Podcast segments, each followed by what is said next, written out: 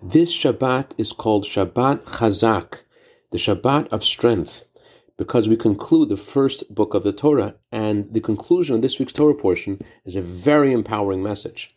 Good morning. At the conclusion of this week's Torah portion, Joseph requests his family to bring his remains to Israel to be buried, and he predicted that God will remember the Jewish people.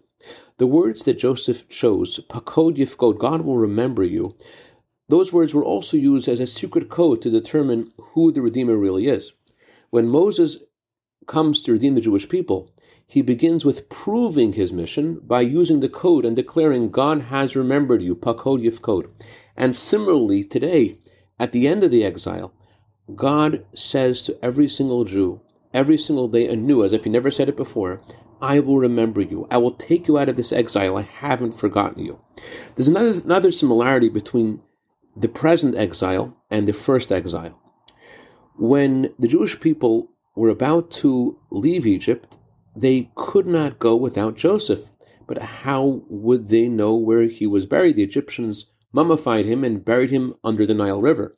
Serach, the daughter of Asher, showed Moses where Joseph was buried, and thus they were allowed to leave. And the same is true today.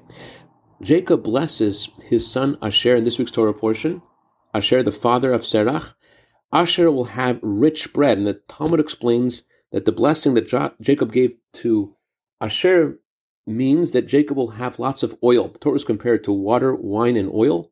The esoteric part of the Torah, the deepest secrets of the Torah, are compared to oil.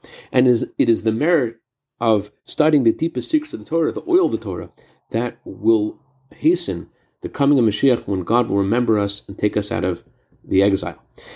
Candlelight time for Los Angeles is 435. I'd like to dedicate a minute of Torah today to Nuriel and Yael Cohen in honor of their anniversary. Many happy returns to this day.